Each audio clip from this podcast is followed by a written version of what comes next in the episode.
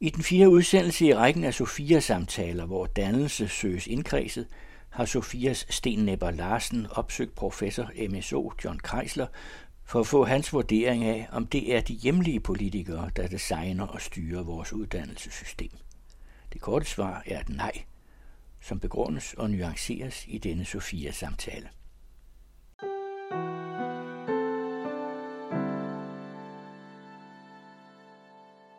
John Kreisler, bliver dansk uddannelsespolitik lavet i Danmark? Det er faktisk et godt spørgsmål. I bogen er en helt central pointe for mig, at meget diskussion og debat om dansk skole- og uddannelsespolitik faktisk er underinformeret i forhold til det fundament, som så at sige, det laves på. Der er alt for lidt viden med i diskussionerne om, at dagsordnerne og standarderne for vores skole- og uddannelsespolitik sættes i de der transnationale samarbejder, vi som Danmark er en meget aktiv deltager i og har haft formandsposter i osv. Som specielt Bologna-processen for højere uddannelse, IEA og EU, hvad angår skolepolitik, og OECD selvfølgelig. Kan du lige sige, hvad IEA er? IEA, ja, det er en forkortelse af den her næsten tungebrækkende titel. The International Association for the Evaluation of Educational Achievement.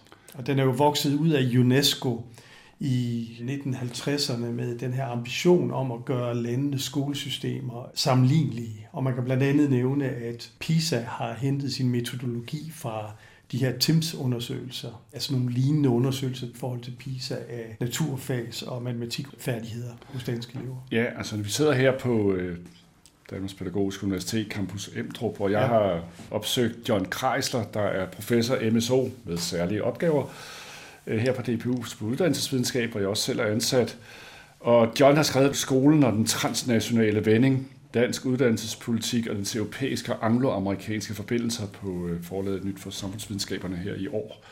Og det er derfor, vi sidder her og taler sammen, fordi man kunne jo ellers tro, at på tinge, ikke? altså toppen af kransekagen i det politiske maskineri i Danmark, det er der, man sidder og drøfter sig begavet frem til uddannelsespolitik i Danmark. Og din tese er jo så her i bogen, at det er langt fra tilfældet, og dog alligevel, altså danske embedsmænd tager ned til møder og deltager i sådan nogle koordinationsudvalg, hvor de retter ind og sådan noget. Kan du prøve at beskrive nogle af de ting, som du også har fulgt i ja, praksis? Ja. Det er jo meget komplekst spørgsmål, du stiller der, fordi at den påpeger jo det her med, at indflydelsen går jo begge veje med den ting in mente, at Danmark er en lille spiller i EU og en lille spiller i OECD osv., men en meget aktiv en. Og man kan sige, at problemet er, hvis man diskuterer, jeg ved, jeg ved ikke, om vi skal tage skole- eller uddannelsespolitik i bredere forstand. Start med skole. Ja. Hvis man tager for eksempel skolepolitik, så misser man jo meget af pointen, når man går i gang med at diskutere, eller tror, man kan få indflydelse i en dansk sammenhæng, hvis man ikke er bevidst, eller ikke kan kortlægge det fundament, som dansk skolepolitik bygger på.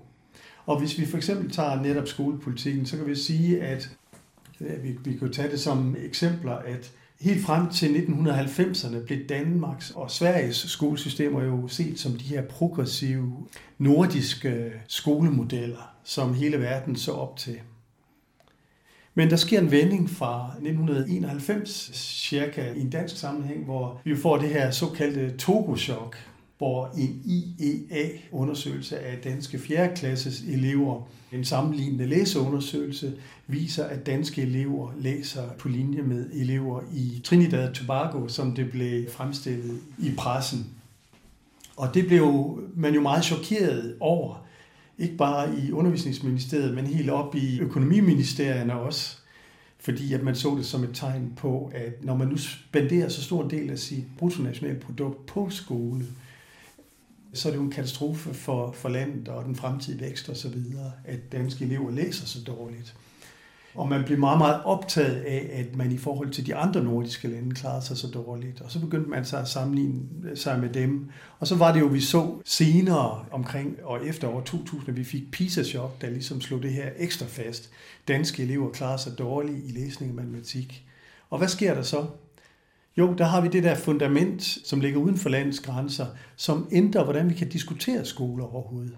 Altså for det første, så ryger Sverige og Danmark langt ned øh, af listen, og det land, vi tidligere så på, som det land, der stod bag os i rækken i, i, i nordisk sammenhæng, Finland, der knap nok var kommet ud af landbrugssamfundet, er pludselig det land, vi alle sammen vil sammenlignes med, fordi de klarer sig godt i PISA, de klarer sig godt i IEA's undersøgelser altså læseundersøgelser, PEARLS og matematikundersøgelser og, og naturfagsundersøgelser.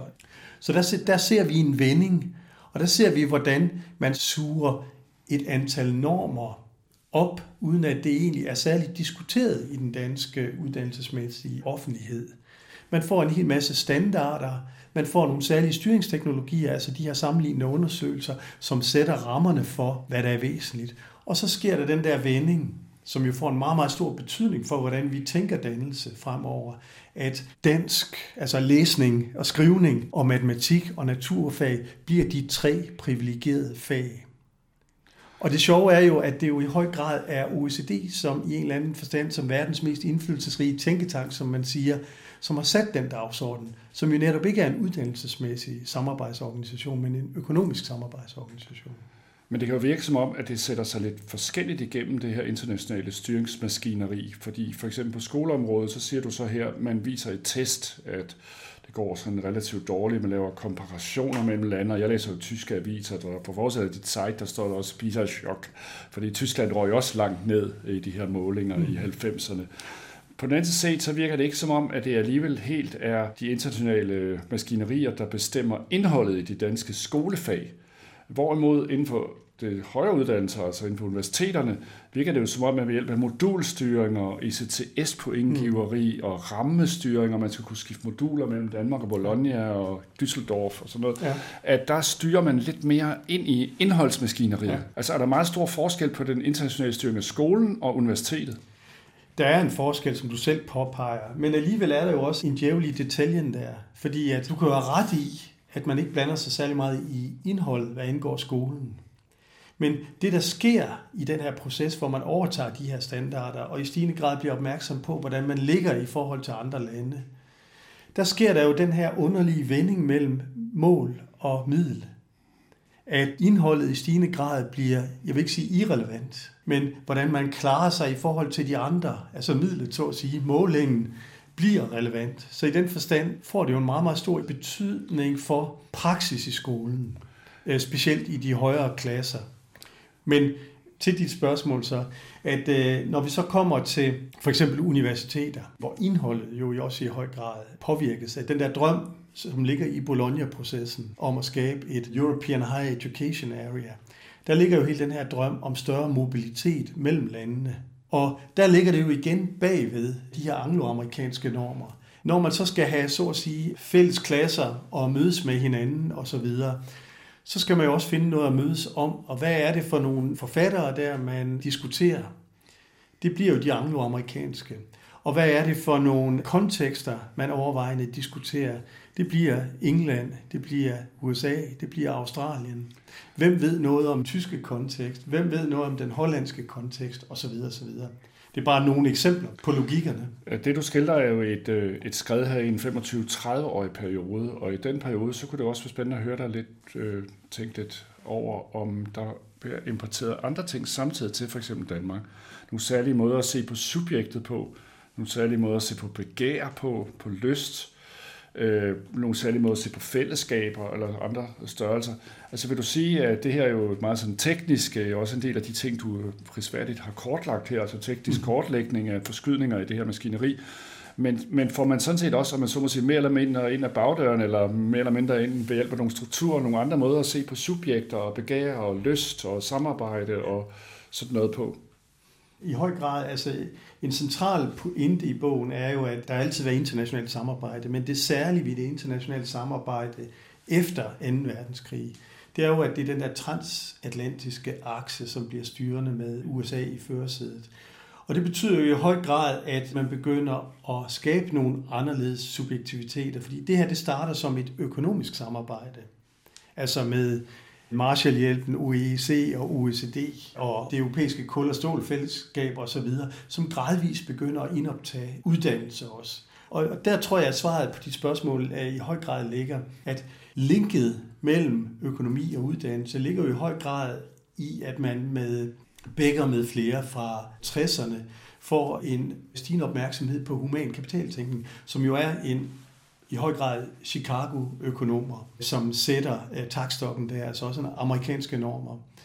Altså den her idé om, at hvert enkelt menneske er den her selvoptimerende enhed, sit eget lille firma, så at sige, som skal optimere. Så hvis vi alle sammen optimerer os selv optimalt, så øh, øger vi væksten i samfundet. Og det er klart, at den tænkning, der ligger der, den bliver jo i høj grad styrende, hvis man skulle sætte det lidt på spidsen, for måden at tænke uddannelse og skole, og hvorfor den er så vigtig, og hvorfor den kommer højere op på agendaen i for eksempel EU, og hvorfor det er OECD som en økonomisk samarbejdsorganisation, som så at sige sætter agendaen. Nu er der en stor del af din bog her om skolen en transnational vending, der bygger på en kortlægning, og det er jo også noget med at læse uendelige mængder af kildeskrifter, dokumenter, det man mm-hmm. kalder policy text, ikke? altså hvordan bliver de her maskinerier styret.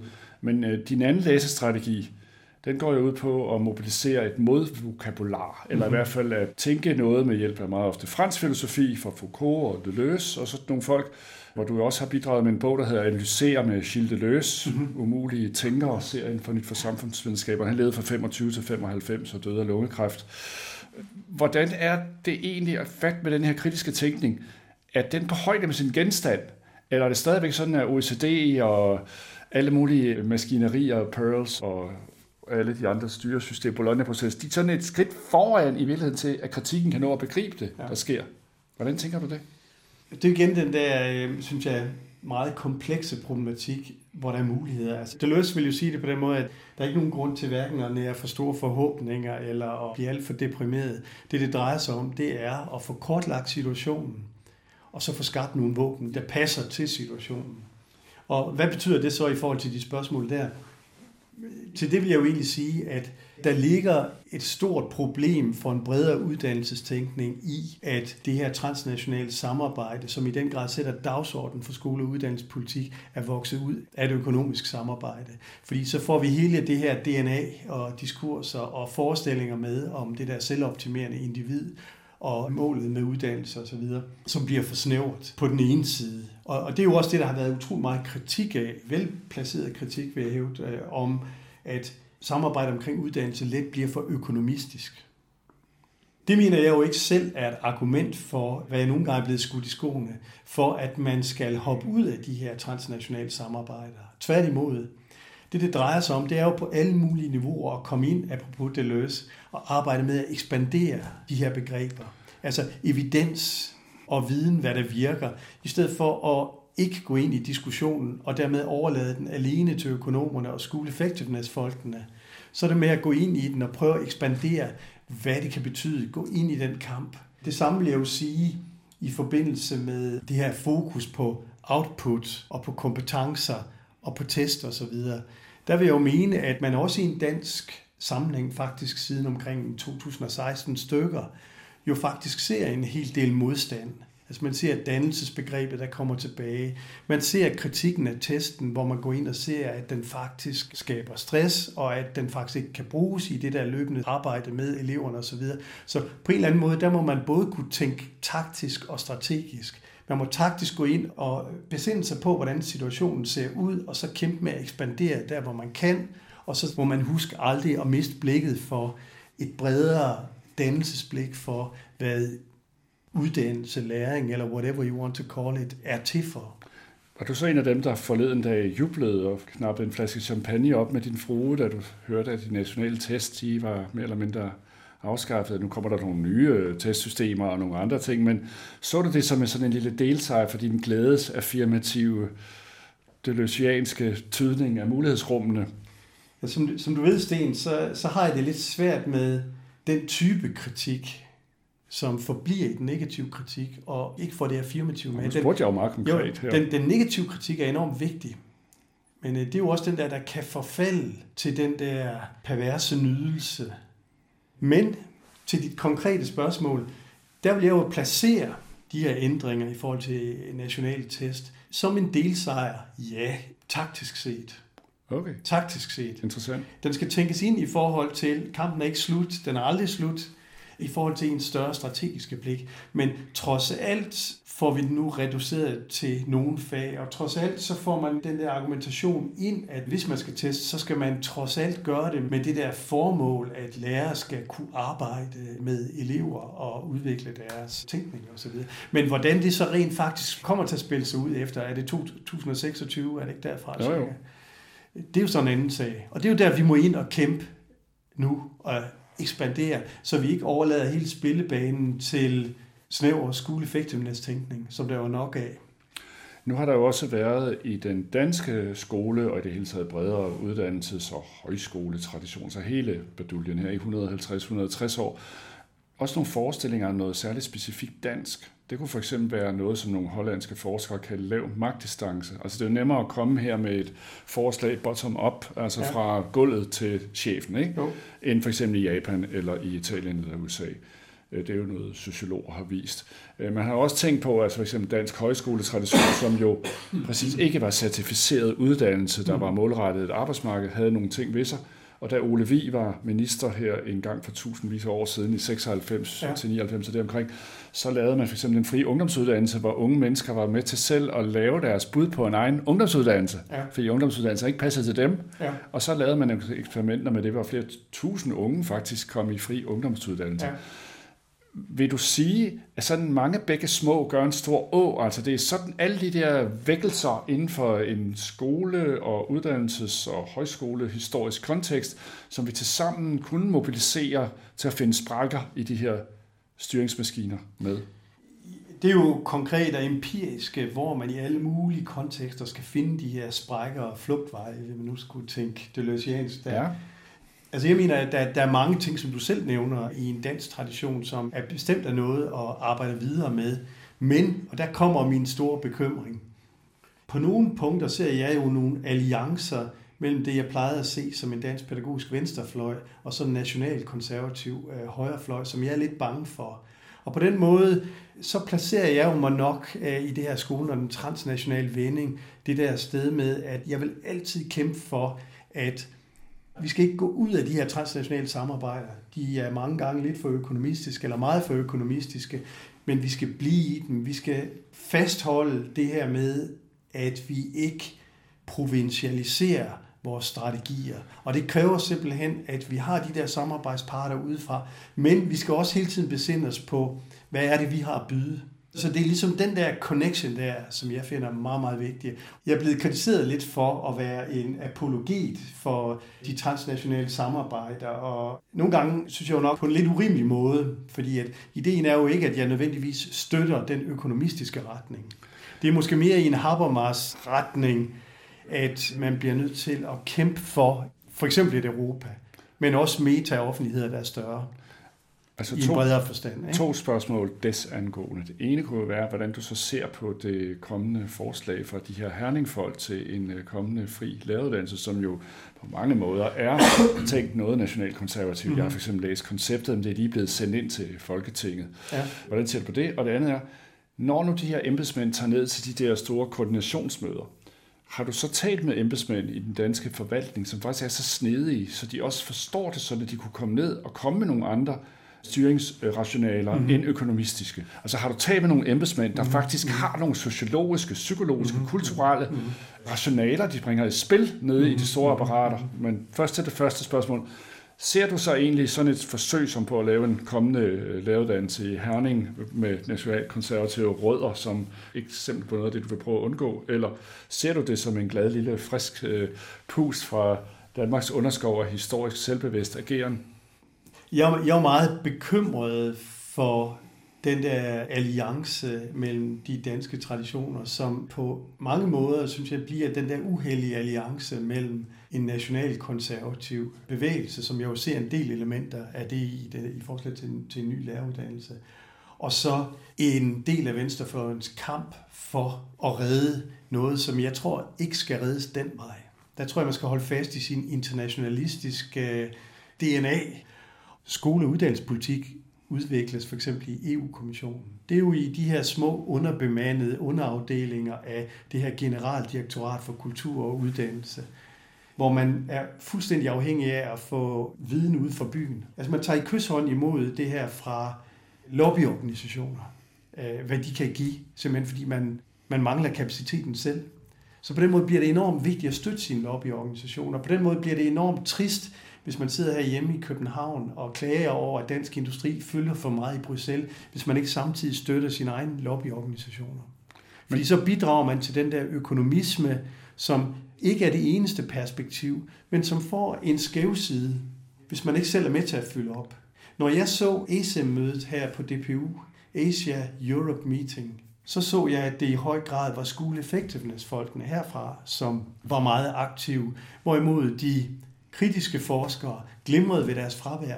Og der tænker jeg jo på, om man ikke taktisk skyder sig selv i foden, hvis man er med til at gøre hele projektet endnu mere økonomistisk ved at holde sig selv udenfor. Men når så for eksempel danske embedsmænd, de tager ned til de her koordinationsmøder, og så kan de blive ramt af det der naming, shaming, blaming, ja, ja. som både du og også Katja Brygger, vores ja. kollega, har skrevet flere artikler om. Mm. Altså, at man kommer ned, og så har man de dårlige tal med for et eller andet. Ikke? Der er 20 procent arbejdsløshed for dem der, og de her livsindkomstmålinger, der ja. ligger 3 grader, eller 3, faktor 3 under, ja. hvis man læser biokemi, hvis ja. man læser ja. arkitekt eller filosofi Altså, de kommer ned og får røde ører, ikke? fordi alle de her tal bliver eksponeret på nogle ark. Øh, naming, shaming, blaming, man navngiver det, og så kan man derefter udskamme dansk politikere for ikke at gøre det ordentligt. Kan du se nogen som helst modtræk til, at Socialdemokrater, Venstre, radikale, hvem det nu er, der sidder på de her skolefelter, altså at de kunne finde på at mobilisere nogle andre kriterier? Altså skubber ind og skubber til styringsmodellerne. Øh, vil de fx finde på at lave et indeks for lav magtdistance, eller lykken ved autonom selvbestemmelse ved arbejdet, eller gode kolleger, eller så. Kan, de, kan man overhovedet komme ind med nogle andre målkriterier på det niveau? Det er jo også øh, enormt komplekst det der, synes jeg, fordi at jeg synes, der er mange aspekter af det. Et er jo, at når du taler med PISA-forskere, når du taler med IEA-forskere, så noget af det, der gør mange af dem næsten magtesløse, det er jo netop det der med, at de vil ikke, at deres tal oversættes til rankinglister. Det er politikere og politiske logikker og pressen, der gør det. Det står jo også i IEA's øh, mission statement og så videre, så kan man, øh, man kan altid diskutere, hvor meget det menes og så videre. Men altså, at formålet er jo ikke at gøre alle uddannelsessystemer og skolesystemer ens. Men formålet var jo egentlig at lave de her sammenligninger på forskellige områder med henblik til at inspirere. For eksempel, kan danske skolefolk lære noget ved at tage til Finland? Og se på, hvordan det er, de laver tingene. Og svare den måde, de laver tingene på der, til noget, som vi egentlig vil med vores skolesystem. Og det er jo i og for sig, synes jeg, hvis man tager det at face value, synes jeg, en udmærket appel til, prøv lige at komme uden for din egen næse. Men det bliver lavet til rankings i den politiske logik. Det synes jeg jo ligesom er den ene side af svaret. Den anden side er jo det her med at tage fat i nogle af de der ting, jeg nævnte der med dannelsesdebatten, der kom tilbage. Og hvad er det, der sker med de nationale test nu? Hvordan får man på en eller anden måde den indflydelse ind i forhold til IEA og OECD? Altså vedrørende OECD og også IEA, som jo er meget forskellige organisationer, men har en del overlap, de arbejder jo meget med at tage fat i de bløde områder nu. Og det gør IEA også med deres medborgerskabs- og demokratiundersøgelser. OECD har ligefrem lavet sådan character building, ikke? altså med jo, problemløsning og, problemløsning og, og, og så videre. Og man taler jo inspireret meget af også den der amerikanske bevægelse væk fra det, man kalder lower level thinking til higher level skills og så videre. Men det bliver jo lidt sådan... First century skills. Men som det jo også ligger, tror jeg, i din reservation, som jeg kan se på dig, Sten, er der jo det her med, hvordan undgår man, at det der det bliver en endnu farligere kontrakt med djævlen. Ja, det kunne man kalde. Altså, når man begynder at fokusere på de bløde områder, så kan det jo gå hen og blive en mikrostyring på alle de bløde områder af mennesket, som kan være dybt problematisk. Der må man igen, apropos Deleuze, no reason to fear hope, only to look for new weapons. Pointen er jo netop der, at vi skyder os selv taktisk i foden, hvis vi ikke også fra den kritiske side går ind og er med til at definere, hvad de her ting betyder. Jeg vil jo hæve, at udviklingen fra omkring 2016 viser, at der er nogle åbninger. Og jeg irriterer mig, hver gang jeg går til nogle af de der ICSE-møder og ESE-møder, at det udelukkende er school effectiveness-forskerne, der dukker op. Fordi jeg tror også, at kritikken af de her områder, den bliver af lavere kvalitet, hvis vi ikke selv er med til at se, hvad det er, der sker der. Vi ser jo også nogle øh, forskere få øh, tømmermænd inden for, hvordan de selv bliver brugt. Jeg har jo lavet en bog med John Hattie, The ja. Purposes of Education and Thumbs up for det. Ja, tak. Men der siger han jo netop, at de her forskellige faktorer, der skulle have indflydelse på læringsudbyttet i skolen, ikke, de skulle netop ikke læses som kausalitets, mm-hmm. men som korrelationer, og de skulle ikke læses i rankingskemaer. Ja. Noget, som jeg tænker på, at vi kunne slutte med, det er, hvordan du egentlig ser forholdet mellem øh, videnskab og politik ser du sådan et kæmpe stort legitimationstog køre, sådan at der simpelthen, altså i dag, for man kan gribe ind og sige noget om uddannelsespolitik og implementere uddannelsespolitik, så skal der være videnskabelig forskningsmæssigt belæg, helst evidens for det. Er det derfor sådan, at forskningen efterhånden primært af politikere bliver brugt til selektivt og bliver brugt til den type af politik, de vil lave, så søger man retrospektivt videnskabelig og man så må sige, legitimation for at føre den politik igennem, man vil føre igennem, så finder man en forskning, man kan bruge til det, og læser den, og den anden forskning, man ikke kan bruge til den læser man ikke. Er det en gyldig tese, at altså, videnskab i dag bliver i stigende grad øh, degenereret til at være brændstof for politisk selvlegitimation med bind for øjnene? Igen, hyperkomplekst spørgsmål. Øh, umiddelbart kunne man jo som videnskabsmand og pædagogisk forsker uddannelsesforsker, undrer sig over, hvordan hele den der evidensbølge i den grad kunne slå igennem fra 90'erne og frem efter, om de helt havde glemt positivismestriden. Så kunne man jo godt lave analysen af det, at det hænger slet ikke sammen. Det virker som et atavistisk tilbageslag eller sådan noget. Men som du selv nævner, tror jeg jo nok, at gennemslaget i høj grad skal ses sammen med den nyliberale vending med Thatcher og Reagan, og den her idé med moderniseringen af den offentlige sektor, som jo i høj grad var engelsk inspireret i den måde, den slog igennem i Danmark. Hvor jeg jo vil hæve, at politikken der havde behov for nogle kriterier for, hvordan man kunne adskille noget, så det ikke bare kom til at fremstå som personlige meninger. Hvis man på en eller anden måde kunne få evidens for, hvad der virker, så kunne man få den her forførende argumentation om, at de forslag, vi laver, bygger på evidens for, hvad der virker. Vi spiller ikke, som det andet parti gør, eller de gamle. Altså på den måde, så ligger der jo en afpolitisering af politikken i det, den misbrug af videnskaben, der Og der vil jeg jo hæve, at det, som er utrolig vigtigt at få ind, og det er jo også den måde, som jeg håber, at du misbruger Hattie på, Hattie kan jo bruges som en murbrækker i forhold til en Campbell-forståelse af evidens. Fordi Hattie jo, meget kan man sige om Hattie, men han giver jo en vis plads til det professionelle skøn, som jeg mener kan bruges som en murbrækker for alle os andre også, selvom vi ikke nødvendigvis gerne danser pardans med Hattie. Tak for samtalen, John. Lige måde. Tak for invitationen.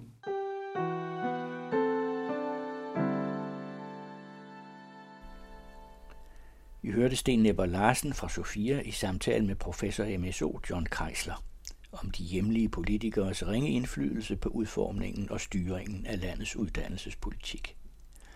Udsendelsen er den fjerde i rækken af Sofia-samtaler, der søger at spejle, hvad dannelse er for en størrelse.